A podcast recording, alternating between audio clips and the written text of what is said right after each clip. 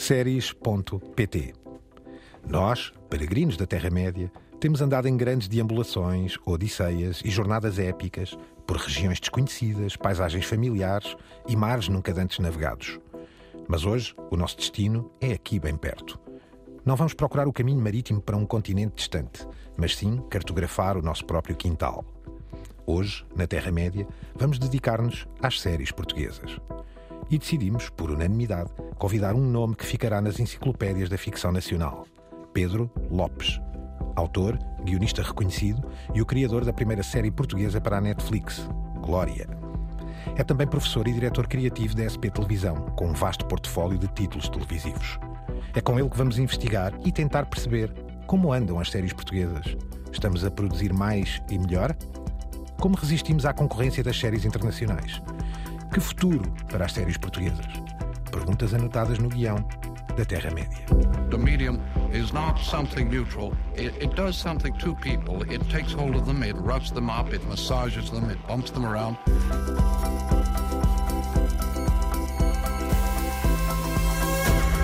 The medium is the massage. Caros peregrinos, bem-vindos a mais uma homilia neste pântano gigantesco que é a Terra-média. Álvaro Costa, El Guru Radiofónico. Tenho dias, Gonçalo, É. tenho dias. Francisco Marino, professor de mídia, e hoje com o nosso convidado mais do que digníssimo, Pedro Lopes. Muito obrigado, Pedro, por estares aqui connosco, com estes peregrinos incansáveis por tentar perceber o que se passa com os mídia no mundo, mas hoje dedicado ao nosso próprio quintal. Tens vindo a acompanhar, tu próprio como autor, o percurso da ficção nacional. Tens um vasto percurso, obviamente, na, na televisão, mas não só, mas diria que para lá daquilo que são as telenovelas, porque trabalhas numa casa hoje que é uma grande produtora de telenovelas nacionais, estás cá hoje muito mais por, pelas séries, por seres autor de uma série de séries.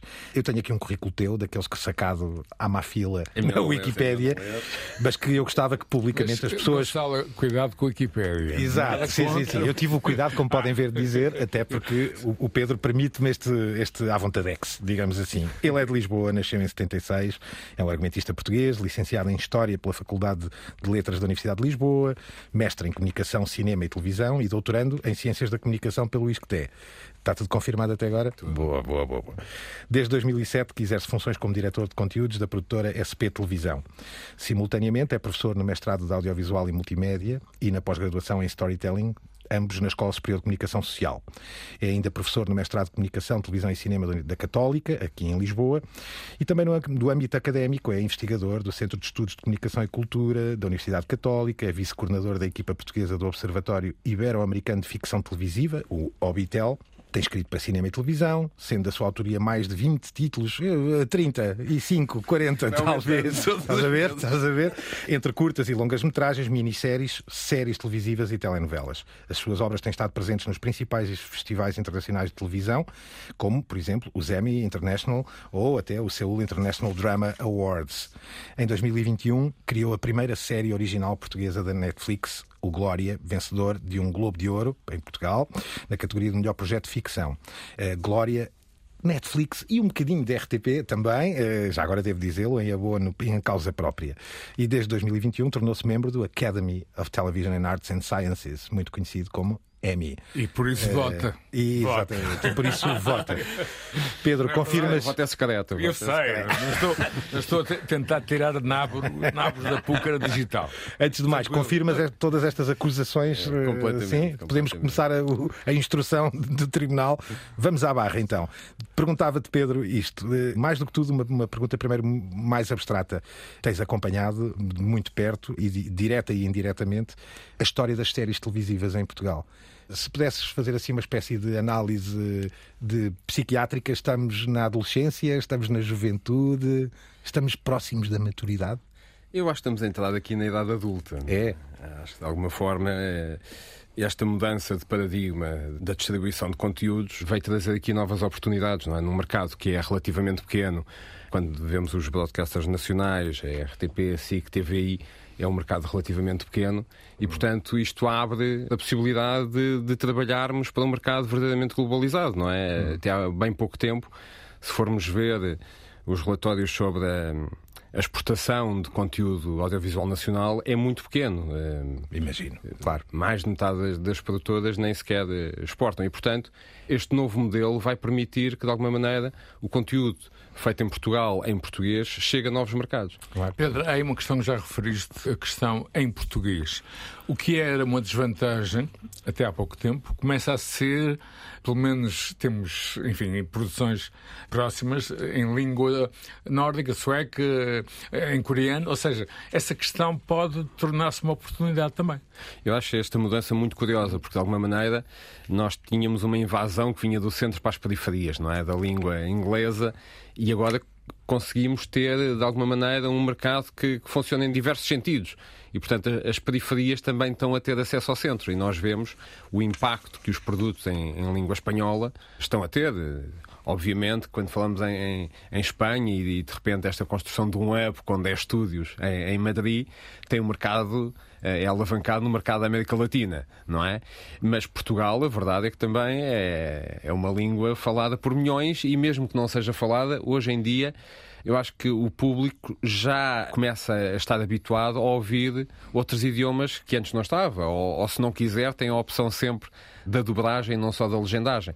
E por isso eu acho que cada vez mais estamos a falar é de conteúdos que são inovadores, que são originais e que têm qualidade e a língua não tem que ser essa referência que faz viajar. Perfeitamente de acordo, Francisco. Francisco, ia, ia, dizer Sim. precisamente isto que o Álvaro. Eu penso que estava, estou a pensar o mesmo que o Álvaro. Dedicámos aqui um episódio. É verdade, as margens ao poder, precisamente. Chamámos-lhe margens ao poder, precisamente por isto e por, também porque uma outra coisa. Isto também tem depois um fenómeno interno nas línguas que já dominavam. Isto é, há aqui o outro, o outro exemplo que é uma simples série americana que hoje em dia tenha mexicanos, já falam em castelhano, ou outras que já aqui nos deparamos e já aqui apresentámos séries multilínguas, digamos assim, ou com personagens de várias proveniências e cada um a falar na sua língua. Portanto, o fenómeno também alagou para dentro da própria cultura anglo-saxónica. Sim, e curiosamente, não sendo anglo-saxónica, até falámos aqui de uma série que é o 1899, que é um autêntico Babel, não é? Já, em cada personagem, português. inclusivamente português. português. É, é bom até ouvir de surpresa uma asneirada em português, não sei se vocês uh, deram conta. Podes promover à vontade. Uh, e uh, acaba por ser um, uma surpresa. Daí também uma questão, Pedro, se achas que o que falta agora, falavas do caso espanhol, é uma série tipo Casa de Papel, ou seja, um grande êxito internacional que de alguma maneira permita alguém que vá à frente, não é? Uma... Falamos sempre desses grandes fenómenos, não é? Mas, mas como é que se constrói um grande fenómeno é sempre complexo. Se formos ver a Casa de Papel, quando passou na Antena 3 em Espanha, não foi propriamente um sucesso. Claro, previsível, não é? não é? Portanto, foi quase numa espécie de segunda vida que isso aconteceu. Eu vou, enfim, falar da White Lotus. A segunda é passada na Sicília. Fala-se não italiano, mas siciliano, porque uhum. em Itália há várias variantes.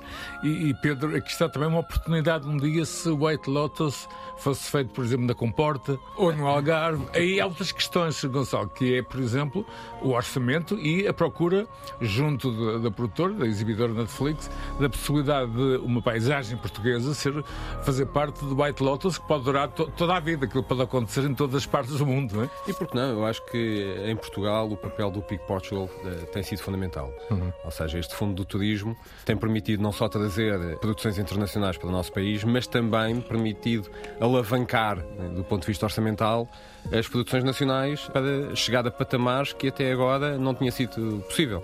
E esta mudança, que não é só do modelo de distribuição, mas também da coprodução, uhum. que foi um mercado que mudou e se, e se formos ver os números, desde 2015 até os últimos números que estão publicados de 2020, tem havido cerca de 100 coproduções na Europa. E isso é uma mudança muito grande que tem permitido não só este lado de termos talento nacional em produções eh, de outros países e que de alguma maneira já dominava alguns mercados regionais, como também esses países perceberem que nós temos qualidade técnica, temos paisagens. E atores, é, atores, e atores que já estão a entrar, a entrar no mercado internacional. E, portanto, essa questão da comporta não, não vejo porque não. é apenas uma ideia. Leva atenção que o Pedro nunca, certamente nunca poderá dizer tudo e vai controlar tudo o que pode dizer. Mas Pedro, tu tiveste essa experiência já, com, à parte do caso Netflix e do Glória, que obviamente gostaríamos de falar contigo sobre isso, mas já também fizeste e trabalhaste nessa experiência em coprodução, não é? Tens alguns bons exemplos desses, alguns até também com a RTP. Essa experiência para ti, como é que foi? Foi? Queres dar um exemplo ou dois de um destes títulos que tens trabalhado? Sim, eh, tive a oportunidade de trabalhar no Água Seca, com a Galiza, não é? Sim. Eh, agora fizemos esta adaptação da obra dos José Rodrigues dos Santos, que é uma coprodução da RTP com a Globoplay e, uhum. E finalmente temos aqui uma produção com o Brasil, com o Brasil que há muito tempo se, se, esperava e estamos muito entusiasmados para hum, finalmente estrear. É, é quase a última fronteira, Francisco. Uma, o produto cultural português é, entrar no é, Brasil, isto pode parecer estranhíssimo, mas é verdade. ser o caminho inverso, não é? E correu muitíssimo bem com, uhum. com os atores brasileiros, acho que foi uma experiência muito boa e e acho que tanto a RTP como a Globo estão uhum. uh, entusiasmados e acho uhum. que vão investir bastante, bastante na série. E agora, que já posso dizer porque é, porque é público, já, já saiu em algumas publicações, estamos a preparar uma coprodução com a Islândia e, portanto, isto há uns anos seria impensável. Portugal e Islândia, porquê? Não é? Mas desde que as histórias peçam, ou seja, aquilo que há uns anos se fazia de coprodução e que era uma coisa que me fazia muita impressão. É, que era termos atores estrangeiros de repente que estavam dobrados a fazer papéis de português. A coprodução era um bocadinho por pôr alguém. Era forçada é, nesse aspecto, não é? Hoje em dia é muito mais orgânico, ou seja, a coprodução existe se a história pedir e não o contrário. Não é o lado financeiro que leva. Obviamente que nós, como autores, andamos à procura de histórias que de alguma maneira permitam financeiramente montar este, este modelo. Claro. Mas acho que já não faz sentido de, de repente, o modelo que durante anos imperou na, até mais no cinema do que na é, televisão. Até porque os custos baixaram imenso, não é? Alguns. Dia, sim. Alguns. Sim, é? sim, sim. Ou pelo menos a tecnologia permitiu Exato. obter resultados. Democratizar o processo sim. de produção. Ou resultados de alto nível técnico, não é? Digamos assim, ao, nível do que melhor se faz no planeta. E aceitamos as línguas, que é um. Eu acho sim, que é uma, é uma grande mudança, não é? Esse que há é uns anos grande. até os extraterrestres falavam inglês, não é? Claro, claro, claro, E hoje vemos numa obra, podemos ter três, quatro línguas e isso não é, não é um problema. Pedro, entre o tio e o Francisco e o Álvaro também, mas há uns tempos atrás, numa conferência, ouvi alguém, creio que até da SPI, comentar que as coproduções de hoje em dia não vale a pena haver ilusões. Dizia isto de uma forma crassa e muito interessante. Que não vale a pena haver ilusões a dizer que isto são só montagens financeiras. Ou a história se faz em coprodução desde o princípio, ou então entramos nesse domínio à antiga do forçado de engavetar um determinado protagonista, uma personagem, um decor, só para demonstrar que é uma coprodução. Hoje aprendeu-se, isso também está mais amadurecido, não é? Hoje percebe-se que a coprodução deve nascer de raiz o mais possível. E acho que as pessoas estão muito mais abertas, as produtoras também, viaja-se de uma maneira que não se viajava aqui, aqui há uns facto. anos, não é? Uhum. A pandemia também nos trouxe estas eh, reuniões online, Zoom, e, e, portanto, aqui há uns anos que é para termos uma reunião, tínhamos que nos deslocar. Hoje em dia só vamos quando é realmente ou, essencial. Ou pagar uma fortuna de telefone.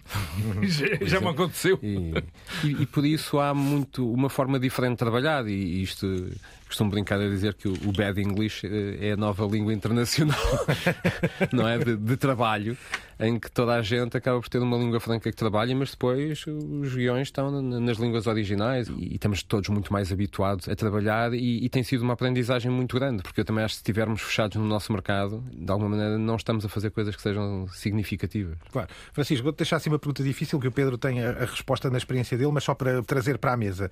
O que nos falta em Portugal, achas que pode ser uma mistura entre por um lado, problemas de financiamento, para ter, por exemplo, mais glórias, mais algas secas, mais. Ou seja, que o próprio mercado, em média, seja ele todo mais alto. Ou achas também que há aqui um problema também de escola, isto é, olhando às nossas universidades, à experiência curricular, o domínio da escrita é algo que precisa de trabalho ainda. Eu lembro-me que aqui há pouco tempo comentávamos, há uns anos, não há showrunners em Portugal, essa figura do showrunner, não é? Começa agora, o Pedro, se calhar, está a abrir uma linhagem dinástica nesse aspecto. É uma mistura entre as duas coisas, ou seja, por um lado, know-how também por desenvolver ou é só um problema de dinheiro? Eu acho que a responsabilidade não será das escolas, embora sou um bocado suspeito não, não, para eu, dizer isso. Aporto as escolas, trago as escolas para a conversa. Parece-me a mim não, que a ausência de uma indústria, porque uhum. de certa forma, para teres um showrunner, tens que ter eh, toda uma prática de séries, uma indústria com alguma continuidade. Basta pensarmos que o Vince Gilligan, do Better Call Saul e do Breaking Bad, começou a trabalhar ou trabalhou nos X-Files, ou seja, conseguimos olhar para a carreira dele a 20 anos ou, uhum. ou, ou, a 20 e tal anos. E é muito raro apanharmos um showrunner de uma destas séries recentes que não tenha muito tempo de experiência em séries. Muitas delas não foram especialmente bem sucedidas, não é? Não é o caso do Vince Gilligan, que tudo em que, em que tocou, pelo menos nos tempos recentes, deu muitos frutos. Tens que ter uma, uma indústria cultural com alguma pujança e a ausência desta indústria cultural com alguma pujança é que acho que acaba por eh, prejudicar a vários níveis. E uh, isto não é muito politicamente correto dizer, mas se calhar uma parte da pujança das séries atuais vem do facto de nós termos começado a produzir telenovelas.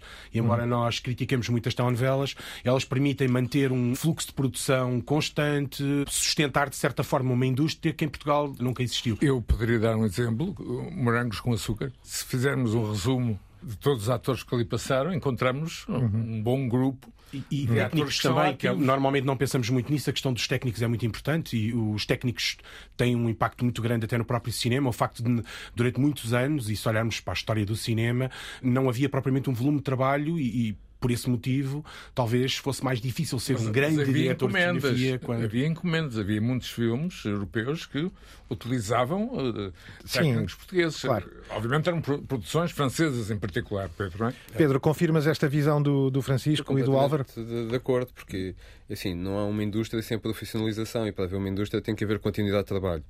Durante muito tempo não houve e, portanto, as pessoas desmobilizavam-se ao, ao, fim de um tempo, ou tinham. Eu lembro quando comecei a escrever, talvez seja da primeira geração de argumentistas que vive exclusivamente da escrita, da escrita porque ou eram jornalistas, ou eram publicitários, ou tinham outras atividades paralelas porque não havia trabalho contínuo para viver disto. Era uma espécie de Pat Hobby Stories do Fitzgerald. Pat Hobby é uma figura incrível, que é um guionista, obviamente um bocadinho excessivo, e conta o interior e a importância dos guionistas na, hum. na máquina audiovisual dos anos 40 e 50. E era Scott Fitzgerald quem escrevia as histórias de Pat Hobby.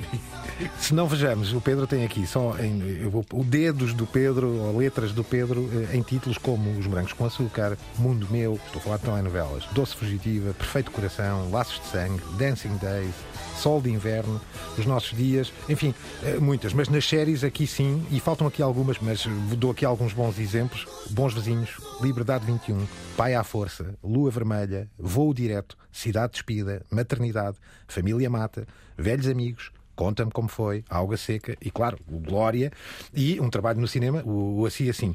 Pedro, tu navegas nestes três géneros. Se conseguisses resumir, eu sei que isto é uma pergunta daquelas de estudante universitário, mas se conseguisses resumir a grande diferença que, que salta da televisão para o cinema na altura, antes desta diluição, qual é que tu achavas que era? Tempo de trabalho, é, tempo o, para trabalhar. Sim, o tempo, embora hoje as séries também, quando olhamos, são produtos muito cuidados, em uhum. que nós demoramos 7, 10 dias para produzir um episódio. Estamos a falar de médias de 4 minutos por dia. Uhum. E, portanto, já estamos em termos de minutagem, é, com as telenovelas é, ao cinema. é incomparável, não é? Claro. Novela, estamos a falar de um, de um, episódio, de um episódio por dia.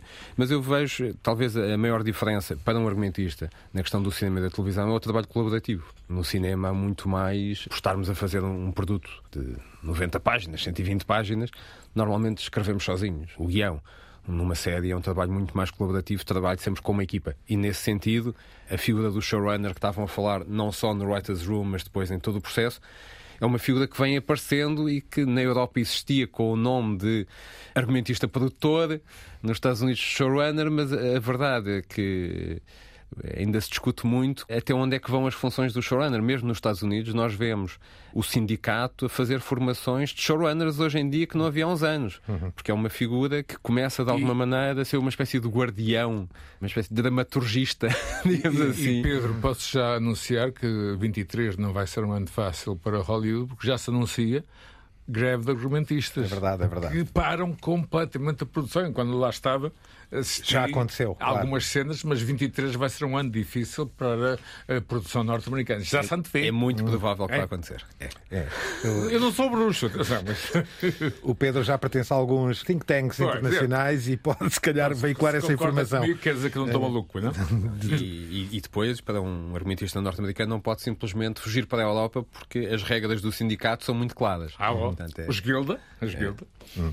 Pedro, tu também tens uma figura parecida com essa, uma, uma espécie de maestro de uma série de pessoas que estão a escrever contigo. Quantas pessoas em média tens contigo por dia a escrever? Nomeadamente, imagino muito para as telenovelas também, mas tens uma equipa, não é? Às vezes as pessoas não têm noção de que isto já é uma plataforma considerável.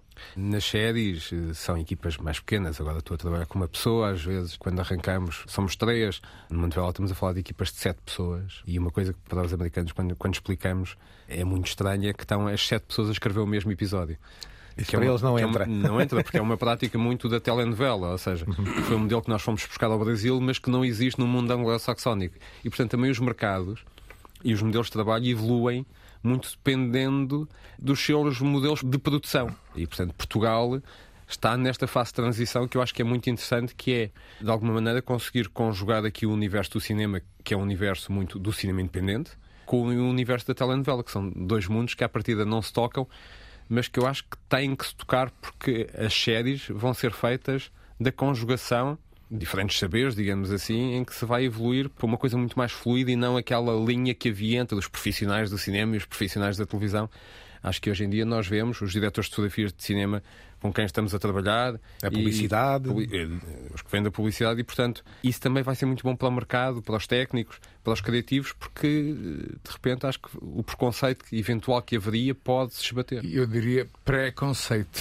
Neste caso. Que até, que até aconteceu, uh, no, vem em linha com o resto do mundo. Tendência dos realizadores americanos para também entrarem, entrarem em séries de televisão, ou promoverem, ou, não diria serem showrunners, mas são produtores executivos, como o Fincher, não é? Ou, uh, o próprio Scorsese, e que há 30 anos atrás era impensável, não é? Realizador que é realizador de cinema jamais é uma, se aproximaria é uma, da televisão. É uma questão de proveniências também. Tivemos isso dentro das próprias profissões, não é? Os realizadores que vinham muitas vezes eles próprios da assistência de realização, e outros, clipe, o caso do outros do argumentismo do e outros como editores, não é? Que passaram a realizador, isso também trouxe, aportou, não é? E o cinema está a passar uma fase também muito particular, não é? Nós vemos os blockbusters, aquele cinema de médio orçamento, a tendência a desaparecer, não é? Ou são blockbusters blockbusters gigantescos. São 300 milhões ou são 2 milhões. Não é? Os chamados.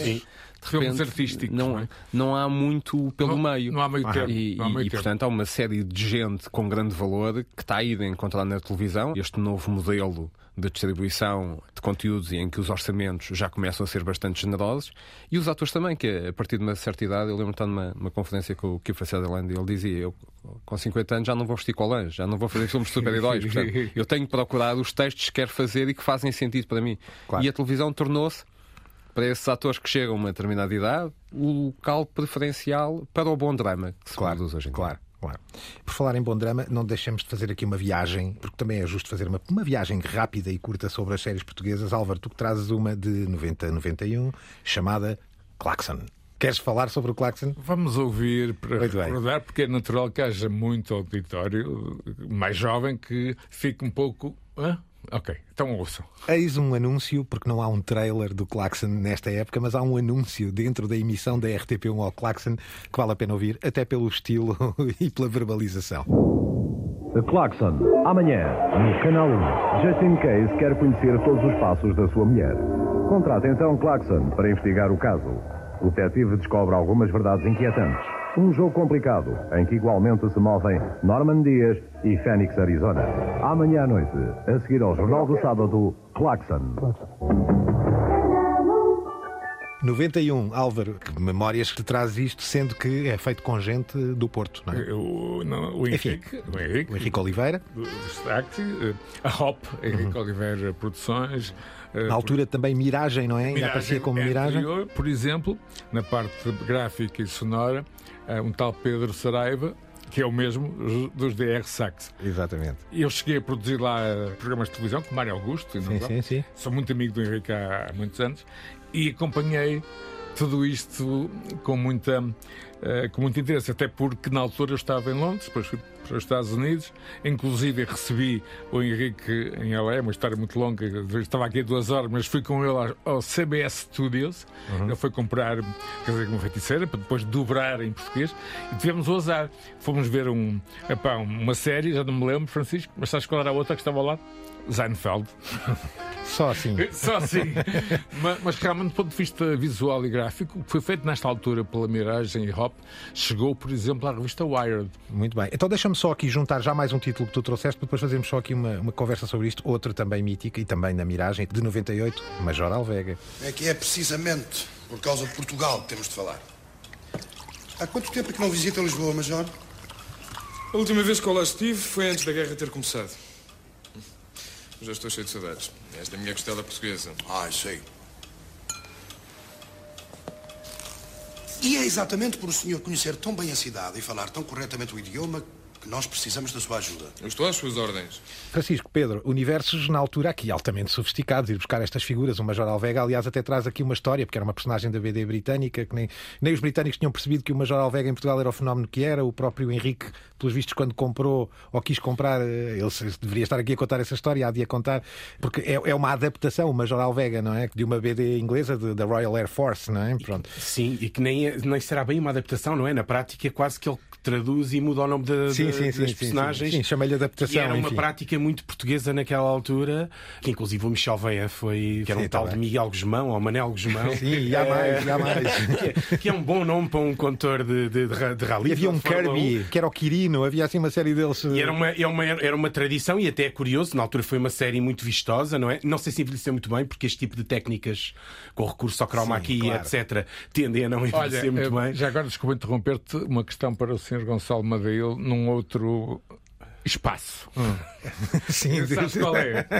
Mas, mas Pedro, dizer-te, estou a fugir à questão que simpaticamente, como acabaram de ver. É, mas, Outra- outras conversas. mas, mas, Pedro, é, é- não deixam de ser assim uma espécie de pedradas no charco positivas num, num- num momento em que a televisão em Portugal, e especialmente a, a ficção nacional, ainda era ela própria, convenhamos, um bocadinho enfim, infantil, à imagem de uma época de, um- de um- de uma, indústria, de, uma, de uma indústria, um mercado que tinha ainda meia dúzia de anos pós 25 de Abril, não é? E buscar estes temas assim eh, sofisticados.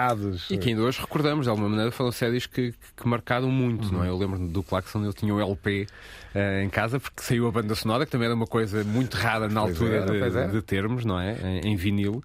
E o Major Alvega, do ponto de vista tecnológico, foi uma dor de cabeça da primeira temporada para o Henrique, não é? Porque Sim. aquilo era uma tecnologia nova, mas o Henrique sempre teve essa capacidade de sonhar alto e de querer fazer coisas de acordo, diferentes. Pedro, eu sou suspeito, mas de e acordo é um- absoluto. Eu também gosto muito do, do Henrique, portanto eh, tenho a mesma opinião.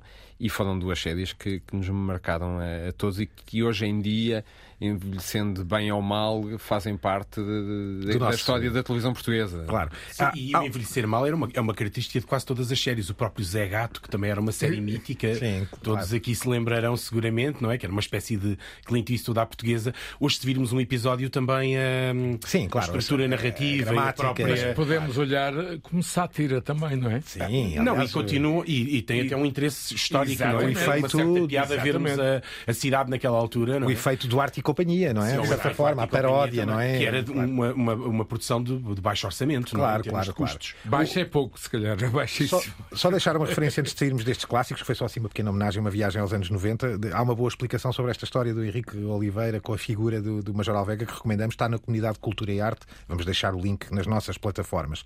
Deixando um bocadinho os clássicos, damos aqui um exemplo de uma coprodução, e aqui, Pedro, diretamente contigo, Alga Seca, para a RTP e TV Galiza, mas também com a HBO Max. Eu vou deixar aqui o trailer já da temporada 2. Vamos ouvir. Teresa, son Fran. Vou falar coa policía. Chámame en canto escoites se está urxente.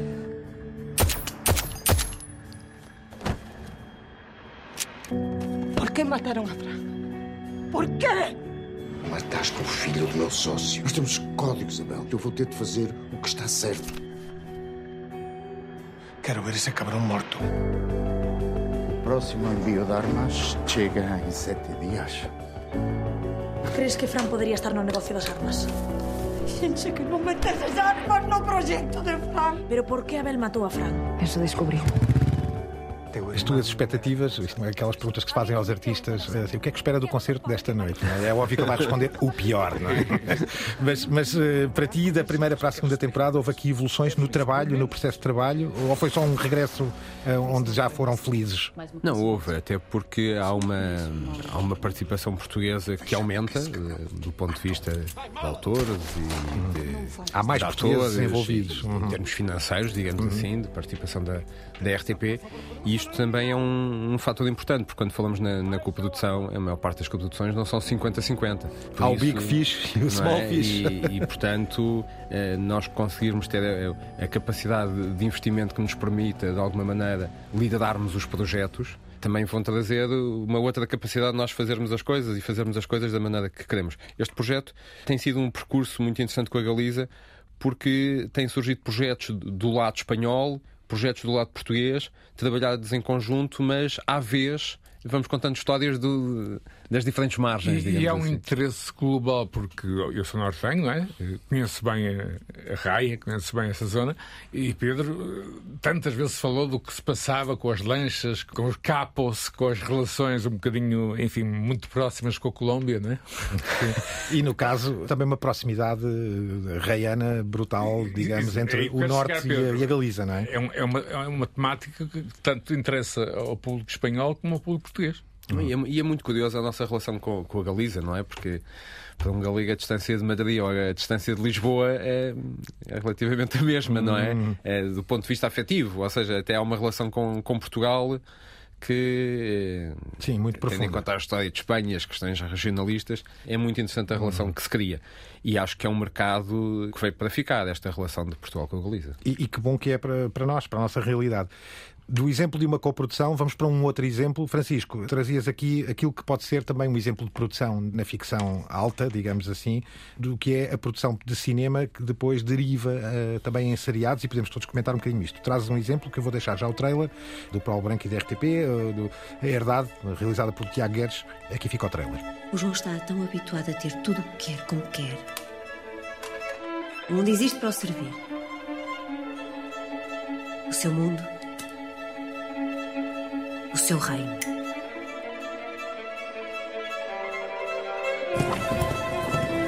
Portugal precisa de si. E é importante uma demonstração pública de apoio da sua parte. É fundamental acabar com especulações erradas acerca da sua posição. Volta a aparecer nas minhas terras, eu mato. Inseto! Eu não vou sair daqui. Estas terras são minhas e vão ser dos meus filhos. Não vão ser. É o que vamos ver. Este é também um exemplo de desdobramento, muito provavelmente para que o mercado subsista, digamos assim, ele próprio. É isso? É, embora o próprio seja algo duvidoso, não é? eu sou um bocado crítico, por isso posso falar à vontade. eu também disse que ia deixar o tema e pedir-vos opiniões. Ou seja, este foi um modelo que foi útil para o nosso paradigma de produção, como o Pedro dizia há pouco, é o nosso modelo de produção para de alguma maneira aproximar o cinema da televisão, mas eu acho que acaba por eh, desvirtuar, é, é especialmente complexo de aplicar a estrutura narrativa do filme depois para a série de televisão. E muitas vezes a série de televisão acaba por uh, expor esse casamento difícil entre as duas coisas. Mas foi uma estratégia amplamente utilizada e, nesse sentido, acho que foi de saudar. Ou seja, ela foi muito importante em algumas alturas, sobretudo a partir do final dos anos 90, em que se tornou mais, mais evidente. Embora acho que na prática até possa ser recuada quase ao, ao amor de perdição do Manuel de Oliveira, não é? E não foi hum. muito bem sucedida na altura, foi muito criticada na televisão. E é, um, é uma estratégia que não sei, não sei se não vale a pena repensá-la agora, não sei hum. qual é que é a vossa opinião e nem sei se tu podes falar à vontade sobre isto, mas tenho, tenho opiniões opinião, académicas. Vou falar, é isso. É, eu acho que este modelo também já foi alterado, ou seja, se, uhum. se inicialmente era uma forma de, de eventualmente aumentar o orçamento dos filmes, podendo ir ao concurso do cinema e ao concurso audiovisual, hoje em dia o concurso audiovisual já obriga que haja uma percentagem do material filmado que é exclusivo da série. Portanto, não é cortado um filme às postas, já obriga que, do ponto de vista narrativo, se pense um filme e se pense claro. uma série. E aí é muito mais interessante porque temos produtos que, que pertencem ao mesmo universo, mas que, eh, mas que são pensados para aquele meio específico.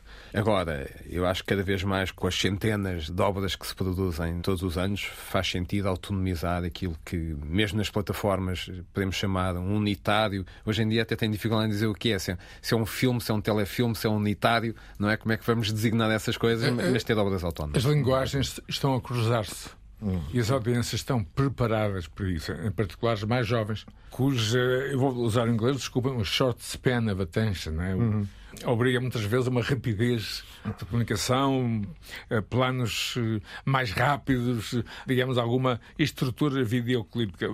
Pedro, eh, estamos perante, como tu dizes há pouco, uma fase de transição e uma nova ou novas audiências à espera de criatividade, não é? Eu acho que hoje em dia eh, há, de certa forma, espaço para tudo. E isso também é muito interessante, não é? Porque nós vemos essa coisa de, ok, a geração Z é dificílimo produzir para eles o nível de atenção, mas depois vemos surgir obras como o The English, não é? Sim, sim, é, sim. Ou Stranger Things. São exemplo, coisas ou... é, que têm um outro tempo. Pois é? E, e, vemos obras. É, que são muito diferentes.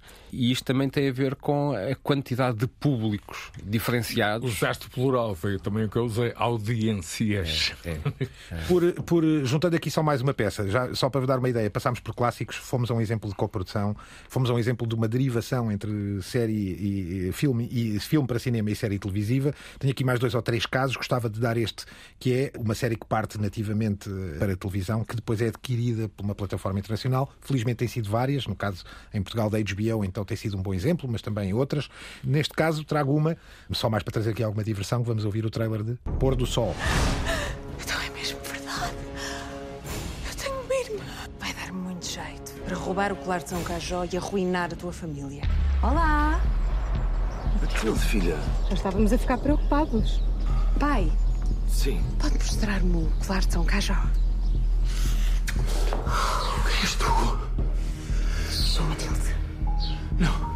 Tu não és a Matilde. A Matilde não beija assim, tu metes muito mais língua. Excelentíssimo senhor engenheiro Eduardo Bourbon de Linhaça. A Cavaleiros do Rater Unipessoal Limitada vem por este meio informar que raptou a sua filha. A mulher que me beijou tem alguma coisa a ver com o rapto da Matilde e eu vou descobrir. Nem que seja a última coisa que eu faço antes de ir de férias. Esta é uma aquisição depois que foi parar à Netflix, epifenómeno. Como é que tu lês este epifenómeno? Exatamente como temos conversado, acho que isso é muito importante, que exista por parte das audiências nacionais algum interesse no que fazemos. Uhum. Isso é muito importante. Esse tal paradigma também se coloca naquilo que é exibido, ou seja, aquela velha ideia, bom, é português, é chato. Levaste com isso, levaste com isso muitas vezes, certeza, Pedro. Eu penso que eu sou, enfim, tenho uma ministra da Juventude, que é a minha filha Francisca, de 23 anos, ela é ministra do meu governo, pá, porque há coisas que, obviamente, temos que, com humildade, saber ouvir. E a geração dela, ou pelo menos, enfim, os amigos, estão mais atentos, estão mais interessados e mais curiosos pelo que se faz cá. Uhum. Independentemente se o crítico A, B ou C gosta mais ou gosta menos, independentemente de sucesso uh, nos chamados ratings, Gonçalo, eu acho que cada vez mais vamos ter microséries, por exemplo, uhum. vamos ter toda uma série de surpresas que, à partida, pelo menos vão ter a oportunidade de serem vistas. Uhum. Eu queria dar aqui só, porque o tempo urge e porque queria acabar, queria que direcionássemos a conversa para o Glória, da autoria aqui do nosso ilustre convidado Pedro Lopes, não deixando de falar, para não ser só em causa própria, estamos numa plataforma da RTP, estamos na Antena 1, mas há outros exemplos, por exemplo, de produções para a plataforma. O caso da Opto, na SIC, teve, por exemplo, o Vanda é um exemplo. Pedro, tu tiveste alguns trabalhos destes feitos também para a Opto, colaboraste. O Vanda é da SPI, não é? Sim, sim, sim. Também está. Eu também estou, claro. Uh, e, e, que é do grupo, e que aqui teve a, a Legendary por trás, uhum. e, que é um um dos grandes, digamos. Um dos grandes e, da produção, não é? O que eu acho interessante é, é que aqui há uns anos nós íamos ao Content London e dizíamos isto é a primeira divisão, se calhar nunca vamos aqui, aqui chegar. E passado muito pouco tempo estávamos lá. E esta foi a mudança. Isto houve uma aceleração muito grande e conseguimos fazer séries que, como aconteceu agora com o Codex, que vamos ter a Bavária como distribuidor internacional. De repente temos grandes distribuidores a entrar logo no início na parte do desenvolvimento e não ficar só uh, junto dos broadcasters, não termos só a RTP e um outro canal estrangeiro, mas termos já um distribuidor internacional uhum. que entra à partida e que vai garantir que a série vai ser vendida para todo o mundo. Uhum. É inevitável chegarmos ao Glória, mais porque, primeiro e antes de tudo, quero deixar o trailer, mas também porque vale a pena, temos aqui o, o criador, e portanto eu gosto de lhe chamar assim, uh, é uma série de, não é? E isso, isso acho que diz muito. Mas antes disso, vamos ao trailer. É bom ver-te por aqui na rede. Já vi que a segurança aqui é apertada. We're together in this fight against communism. Portugal está à distância certa para enviar o sinal para o Bloco de Leste. A guerra faz-se com armas e não só. É aí que entramos nós. We have a KGB agent inside Raret. We have to find and eliminate him. Pedro, isto para ti, não vou dizer que tenha sido, quer dizer, não quero ser eu a dizer que foi a experiência da tua vida como, como criador, mas acredito que tenha sido profundamente marcante. Sentes que a tua vida profissional, nesse sentido, há um pré-glória e um pós-glória? E, e, acho que se calhar não é só para mim, eu acho que é para a indústria audiovisual portuguesa, porque nós sentimos essa responsabilidade de alguma maneira, ao estarmos a fazer a primeira série portuguesa, a primeira original da Netflix, estávamos a mostrar aquilo que nós, como país e como indústria audiovisual, conseguimos fazer. Uhum. Portanto, nesse sentido, acho que fomos bem sucedidos porque mostrámos que temos originalidade, temos qualidade e, obviamente, para mim as coisas mudaram porque eh, o facto de ter estreado simultaneamente em 193 países. De repente começamos a ler críticas. O teu eh, Instagram mudou. Não, eu não li essas coisas, mas, mas, É. mas depois é interessante nós vermos jornais italianos, jornais norte-americanos, o The Guardian a, a- a fazer um grande artigo, termos eh, não só as revistas da especialidade, mas, mas de repente termos os jornais a, a falarem desta série, entre outras séries que nós víamos como espectadores e de repente estamos a jogar no mesmo campeonato. Mas não é? encontraste na Glória uma temática, especialmente neste momento em que o mundo vive. Enfim, em estado quase de, de guerra mundial. num- Mas há uma guerra fria, Mas isso há uma há. guerra fria gelada. Encontraste ali um tema que pode interessar a muitos historiadores, a muito público, a Segunda Guerra Mundial e o papel de Portugal, que é muito mais, enfim, intenso e importante do que nós pensamos, não é? Sim, eu conjuguei aqui várias coisas. Não é? O facto de eu ter estudado História, e portanto são temas que me interessam, o facto da minha família, do lado da minha mãe, ser da rádio, da emissora nacional, da RDP, e portanto cresci nestes corredores. E de alguma maneira as histórias da, da rádio chegaram-me eh, pelo meu avô. E, e por isso conjuguei aqui uma, uma série de coisas. E quando andamos à procura de uma história que seja profundamente portuguesa, mas ao mesmo tempo internacional, para mim isto fez muito sentido até por aquilo que o Álvaro estava a dizer, e isto ainda foi antes da guerra, mas há coisas que nós começamos a intuir que há, há ecos do passado que fazem muito sentido na- na- nesta sociedade atual. Hoje em dia, quando falamos da, da questão das fake news, quando falamos da questão da intromissão de um país nas eleições de outros, como foi na questão do- dos Estados Unidos, podemos ver que o aparato tecnológico pode ter mudado, mas há muitas coisas que se, que se mantêm. Quando falamos de política internacional, quando fal- falamos de relações internacionais, relação entre os Estados, isso não mudou e, e, portanto nós estamos a ver uma coisa que é da época, mas, mas que de alguma maneira nós conseguimos ter esse espelho e enquadrar na nossa sociedade atual. Eu vou propor aqui, assim, quase em tempo real, que acho que o Terra-média deve dedicar um episódio ao Glória. E, por isso E lá chegaremos, lá e, é- chegaremos. e vai haver um bom, um bom contexto para o fazermos em, em breve e, e voltaremos a convidar eh, o Pedro. E, e se calhar o Pedro até pode sugerir, se calhar, mais uma pessoa. Já conversámos sobre isto um bocadinho, que podia ser interessante juntar-se aqui. Mas, Francisco, não quero deixar de dizer a oportunidade que se queres tu fazer alguma questão ao Pedro, mesmo antes de terminarmos, sobre esta experiência no Glória. Ia só sublinhar uma coisa a propósito do que disseste, que eh, ainda há poucos dias atrás vi um 60 Minutes sobre a Rádio Europa Livre, não é? Que voltou outra vez a estar na ordem do dia por causa da, da proibição eh, russa em relação ao funcionamento dos mídia, o que de certa maneira comprova o teu argumento que o tema ia ganhar relevância, não é? Sim, e eu, eu fui contactado pela Rádio Europa Livre, que estão em Praga, e tivemos mais de uma hora a falar, porque eles estavam também muito curiosos sobre até se as coisas que eram retratadas se realmente se tinham passado ou não. Porque nós sabemos que na Alemanha houve situações de espionagem e, portanto, quais tinham sido as minhas fontes, até onde é que há ficção e não ia, e isso também é muito curioso. Ou seja, a ficção é, de alguma maneira, é uma metáfora para a realidade. Né? Aquelas personagens não existiram, mas podiam ter existido. E a verdade é que os próprios que viveram aquele tempo se reconhecem naquilo como uma possibilidade. E isto é muito interessante, até pelo papel que o audiovisual tem como historiografia hoje em dia. O Adam White, nos anos 80, falava da história fotia. E, portanto, de alguma maneira, as novas gerações vão conhecer muito mais do nosso passado, eh, toda a questão da memória social. Eh, eh, O audiovisual, as séries vão ter um papel, se calhar, muito mais importante do que aquilo que será a historiografia tradicional que está fechada nos centros de investigação. E, e no Glória houve um cuidado extremo na composição visual das personagens, digamos, né? nos automóveis, né? em toda. Isso, isso é um pormenor que, enfim, não, não é despiciando. De todo. De todo. Não, Né? e, e que debatemos até que, até que ponto nós queremos ter uma, uma série que viva muito eh, e que nós hoje em dia temos, não é? Que de repente temos uma banda sonora atual eh, numa série de época. Kate Bush, por exemplo. eh, onde temos. E o Peaky Blinders tem muito. exato. Blinders é famoso mesmo. Ou, ou que temos muito um, um modelo mental, uma forma de pensar que é completamente contemporânea em personagens que há 200 anos, eh, ali tentámos que fosse verdadeiramente uma série de época, ou seja, que a estrutura mental daquelas personagens, as questões de género, eh, a questão da, do colonialismo, que não fosse uma mensagem que veio do, do ano 2021, 2022, não é? Mas sim que nós sentíssemos que aquelas personagens estavam a pensar em viver aqueles dilemas. Pedro, muito obrigado pela tua presença é uma aqui. honra para nós, é uma honra para nós. Já, muito felizes. Obrigado por teres entrado nos portões da Terra-média e calcorreado um bocadinho deste terreno pantanoso. Ah, Fica a ideia, acho eu, positiva, pelo menos acho que é o que sobra, uma ideia positiva e construtiva para o momento das séries em Portugal. Este programa teve a produção da sempre, sempre, sempre incrível Cristina Condinho, os cuidados sonoros do Fábio Ribeiro e a mestria do nosso feiticeiro Guilherme Marques na sonoplastia. Estamos nas plataformas todas do costume. Até breve. The medium is not something neutral. It, it does something to people. It takes hold of them, it roughs them up, it massages them, it bumps them around.